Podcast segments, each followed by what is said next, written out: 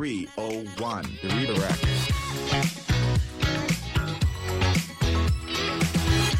As promised, hold me to it, swearing over my kids' lives. We're going to do podcasts. Mm-hmm. We're going to definitely do them on a regular basis. And we got our old creative director on the line. He's out in the Yukon Territory, but he went ahead and built a big fire today and decided to um, have a conversation about UX and UI. Tyler Frazier. And you need to say hi. This is the point where you actually interact with us. Hello, hello. I am here. I, I am surviving the Yukon Territory at the moment. So we'll see how long that lasts and he's uh, he's got some big anticipation for a couple big life events that are coming up, but I'm not going to mention anything about those. But I welcome and thank him for taking the time because this is something that is brought up topically uh, a lot of times. Uh, well, actually, the topic's not broached as much, but we want to talk the importance of really your user interface and the user experience on your website because people come to us, they want a website redesigned, they want it to look a specific way and um, they're not always motivated by the right directions or the right data. And that's super important. And so, this, if you are thinking about getting a redesign, if you're thinking about uh, putting together a new website, uh, whatever those things are, are going to be considered right now. You've obviously looked at competitor sites. You've found some other sites in and out of your verticals that you like for different reasons. Um, this is an important one for you to listen to. 15, 20 minutes here talking about UX, UI. And so Tyler has over 15 years experience really specifically in the creative aspects of things. And why don't you tell us why you're qualified or why don't you sell yourself here? Sure. Um, I've seen just about every type of interface on the web, both good and bad, since the, I first started coding and putting things together got a professional background in design. Um, I've seen it all, and I've also seen what works and doesn't work. And I've also seen plenty of situations where uh, people don't appreciate um, the need for a focus on user experience. So I've definitely seen it from beginning to end, and I just I want to educate more people about the need for data. Yeah, and, and this is uh, you could parallel this if we simplify it for you. If uh, you're getting a new roof or getting new windows, um, that technician speaking to you in a genuine manner, not trying to do the hard sell to you. This is not what we're trying to do, but really educate you about the one thousand dollar windows versus the thirty five hundred dollar windows. What is going to be the longevity? What is that? What is the benefit it's actually bringing to you, or is it some awesome trademarked su- superficial names that were put onto this argon inserted whatever it is um, but why this is important. And let's uh, let's define exactly your user interface bef- between uh, well, UX and UI explain what the two differences are and why they matter. Sure. So user interface is more so what you actually output um, you know what the site or layout or app or whatever it is actually looks like. But the user experience portion is the actual gauge of uh, how the user is going to be interacting with whatever that interface is. Um, so it's a little bit more of a practice than an actual product, um, but you're really just evaluating how someone is going to effectively experience your your interface. It's a, it's a great point. So traffic comes to your website and they land on the homepage and you want them to do things. And you and your team, whoever it is, and your agency is coming together to determine what it is that's going to make things happy. Now, your agency or whoever that developer is or whoever you're working with is going to be motivated by a couple different aspects. Obviously, we want a great goal. We want a happy client. We want them to, um, be very proud of what gets built and put out there to the world. And we want their clients to interface uh, with it in a, in a, positive manner. You want them to pick up the phone and call you. You want them to figure out uh, a lead form. You want them to buy something. Uh, those are all great, uh, but it's really important, as we're going to get into, is how people are navigating and running through your website and interacting with it. And it, we talk about user groups. So users rule, and not every user is going to be the same. Elaborate a little bit on that into your background in that, Tyler. Sure. Um, everyone's got an opinion.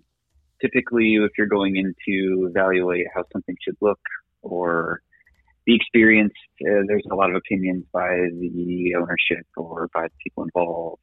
Um, but ultimately, especially since we're talking about web, but really any kind of retail environment, it is about the user or the customer or the client or whatever you call them, uh, and how their experience is, because ultimately they're the ones that are going to be ideally converting, whatever that means for you. Um, so you want to make sure that they are doing what they're supposed to do um, in order to achieve the goals that you have set out. Uh, and also, not every user is the same. So, you know, I can't, you know, gather a bunch of data or make an evaluation on how something will perform based on what someone else did or what I did a year ago. Um, it is the user right now, and it could be a diverse. So how do you users? Right how, how do you get some of that data? I mean, how do you end up determining who your users are?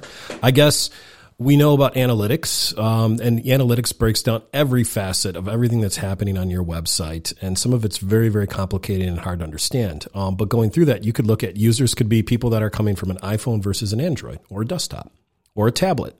Um, it could be a region of the world. It could be a language that they're actually interfacing or coming into. It also can be interaction that's happening. Not everybody lands on the homepage of your website. Some people land in on um, internal pages and interact from there. You'll see popularity of things like that.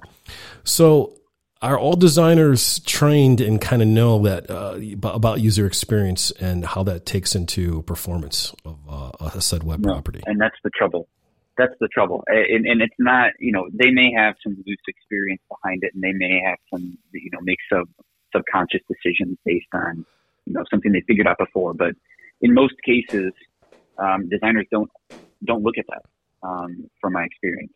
And again, it depends on the designer, but, um, there's a different type of approach that a designer needs to take to a design. Uh, there's just not that formal education. It really isn't. Okay, so let's you know, and, and, you bring up another point too, as you get into. Um, well, I, I want to talk a little about like user testing and experience uh, mm-hmm. that we have in, in, regards to doing that and the benefits that can get out of driving a design.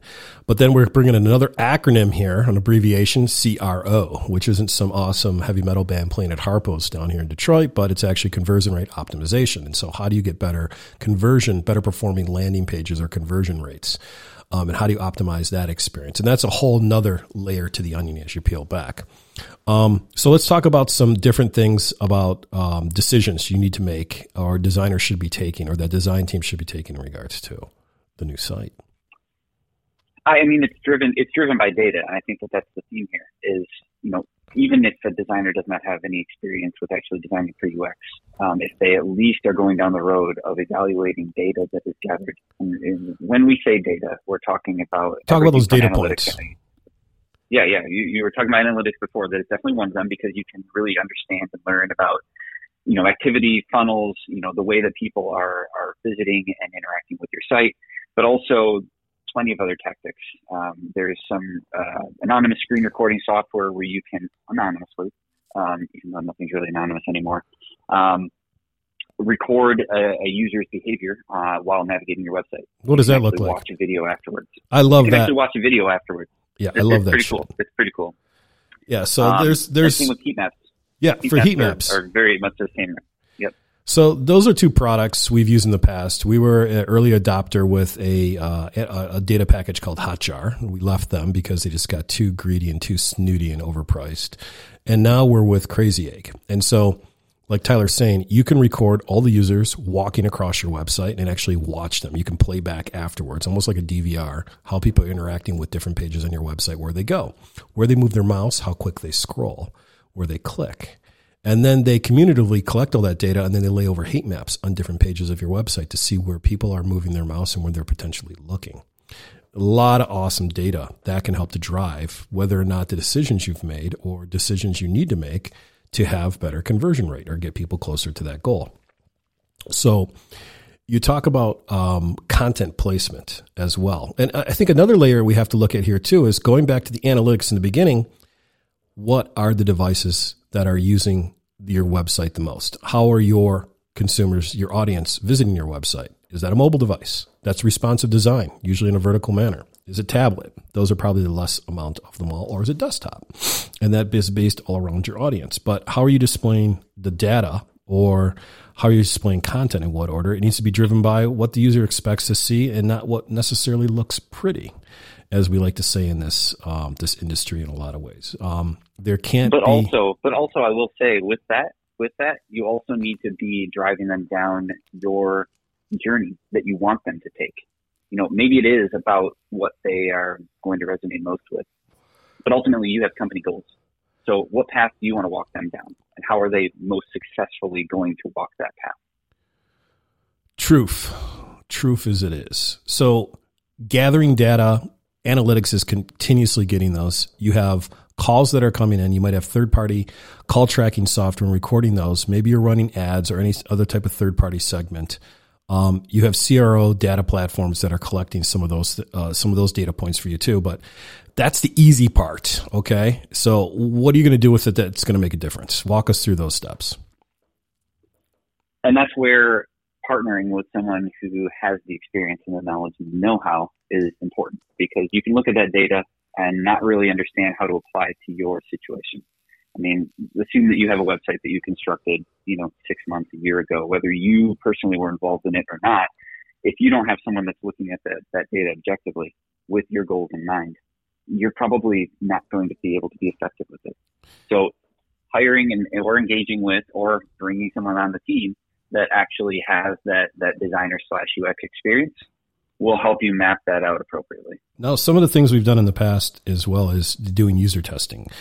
And that might be a starting point is looking at the data, what you have, helping to comb through it, summarize it, giving you points that are easily to consume and take to C-levels to get them to understand the the bullet points or the uh, the headlines to what the situation currently is. Um, what what what talk about user testing and what that process looks like and what type of information that can provide to help give you basis for future decisions?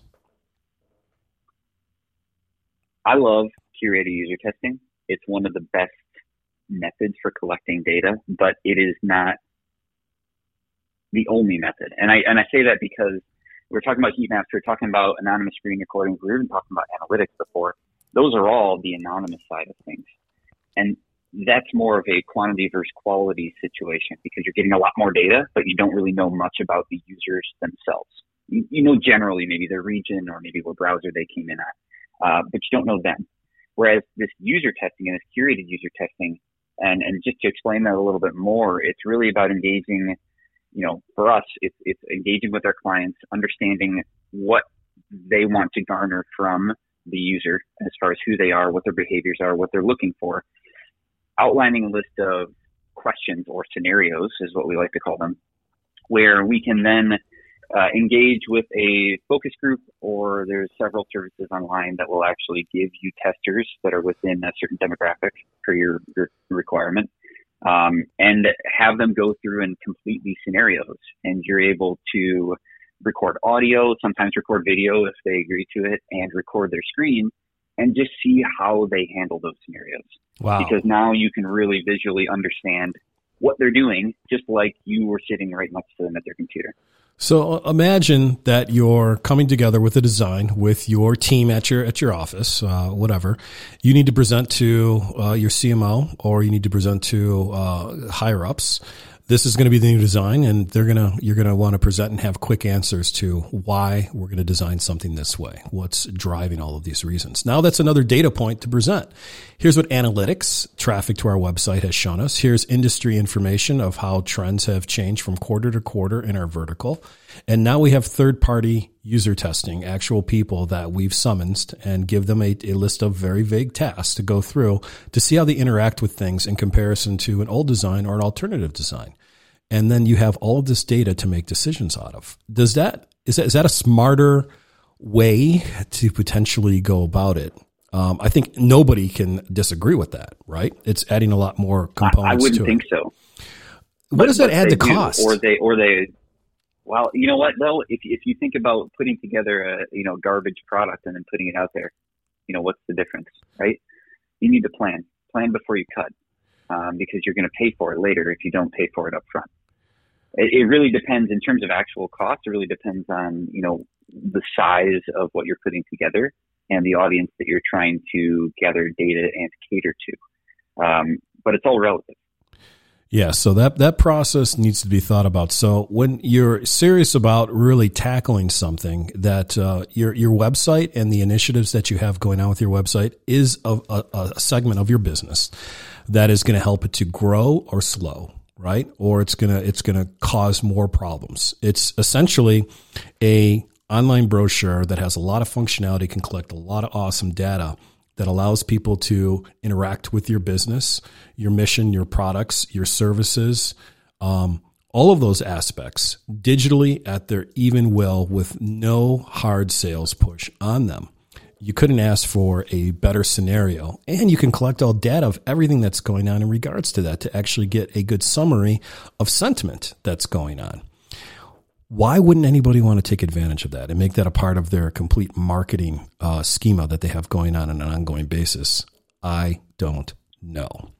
Uh, because if you're just appeasing uh, a design and a look and a feel that the owner or some CMOs or some other people want, well, again, it comes down to the point of who's cutting the check, who has the say so, what's the pecking order, and you know they end up uh, getting what they get. But if you're looking at ultimate performance of all those things, it seems like you'd want to have as many of these data points to help really show and forecast a return on investment longer term. And I think the last thing I want to wrap with too here, Tyler, is technology as a whole. Um, man, everything is still continuously moving so quick and so fast. So I just want to catch on a couple things of when we're going through a process doing UX UI and possibly user testing how are we forecasting out you know the current environment historics and then how technology or what's what's emerging what's coming out and how do we make sure that we can have some type of longevity of off of what we're doing? Um, encapsulated with that cost to go ahead and, and, and continuously maintain manage and modify and grow from that property you're working on? Is this an, an pivoting point to make a lot of those decisions now so that you can really look at costs long term in regards to those things? You have to start someplace. And it's one of those things that you can't remain stagnant on because it's going to change tomorrow. And we can't predict where technology is even going to be in a week, let alone, um, you know, six months or a year. That's why this regular collection of data and doing something with it is important.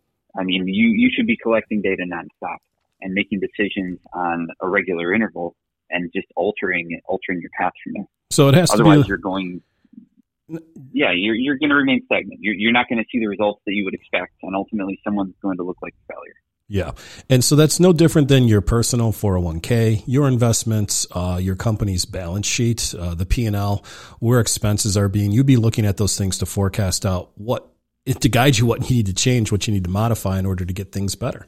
Um, and I, there's no reason why you shouldn't be doing that with your your web investment, your creative investment that's going on there.